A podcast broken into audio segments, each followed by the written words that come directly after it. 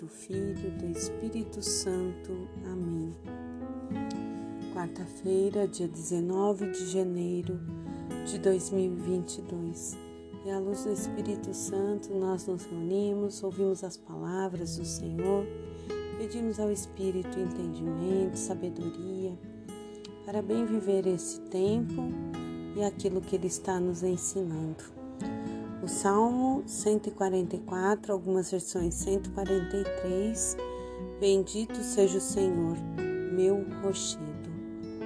E diante da rocha que é o Senhor, lá em 1 Samuel, capítulo 17, versículos do 32 ao 51, vem nos dizendo que Saul acolhe Davi. Davi vai tocar, né, para Saul e se torna um servo amado, um servo querido. E diante de um confronto, é, Davi se coloca à disposição para ir lutar. E então uh, Saul reveste com a armadura, com todos os paramentos, porém Davi é pequeno é, e não se sente confortável naquela roupa e diz que vai como um pastor com as suas pedras, é, com o seu cajado, como se ele estivesse indo pastorear o seu rebanho. E, e ele até diz a Saul que ele enfrentava leões, ursos para defender o, o rebanho. Quanto mais esse gigante ou um exército, ele não tinha medo, porque o Senhor Deus estava com ele. E diante desta fé de Davi, dessa coragem, dessa audácia, ele vai, levando apenas o cajado e as pedras. E então essa tão famosa passagem, quando Davi e Golias, né, é, tem ali a luta deles e apenas com uma pedrada Davi acerta Golias que vem a falecer. E a palavra diz que não é nem pela espada e nem pela lança que o Senhor concede a vitória a Davi. Porque Davi vai o tempo todo dizendo: O Senhor está comigo, o Senhor luta comigo, o Senhor me fará vencedor. E assim o Senhor faz dele vencedor. Para Davi, o Senhor é o rochedo, o Senhor é o centro da vida dele. E como é que fica para nós? Qual tem sido o gigante que nós temos enfrentado?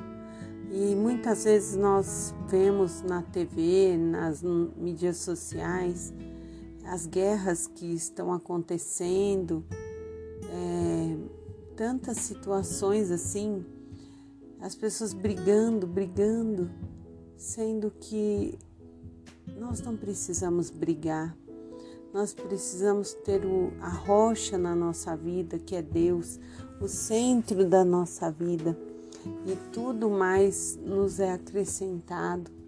Somos fortalecidos, assim como Davi.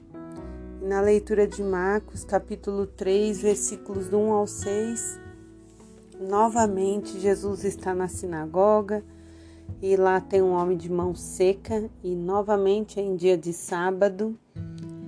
E então Jesus diz para ele: Levanta-te e vem para o meio. E aí Jesus questiona os fariseus e os que estão lá se é permitido fazer o bem ou o mal, salvar uma vida ou matar. E diante né, daquele silêncio, de toda aquela situação, Jesus é, estende a mão sobre a mão daquele homem que fica curado. E mais uma vez eles ficam indignados e dessa vez saem de lá é, decididos né, a eliminar Jesus, querem condenar Jesus de qualquer forma. Jesus os afronta, né? Jesus está acima da lei e isso incomoda muito a eles.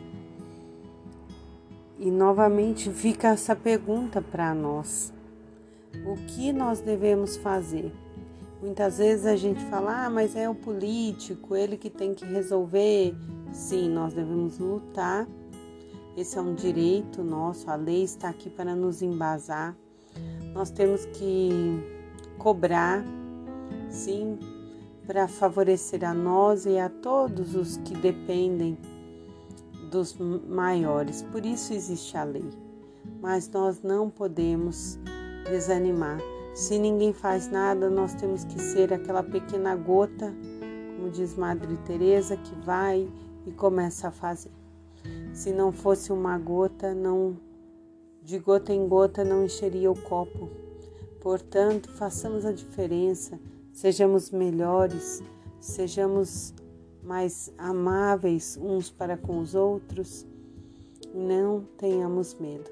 Assim como Davi, vamos ser corajosos e, a exemplo do nosso Mestre Jesus, é, nos colocar a servir, a fazer por nós e por todos os que chegam até nós. Em nome do Pai, do Filho do Espírito Santo. Amém.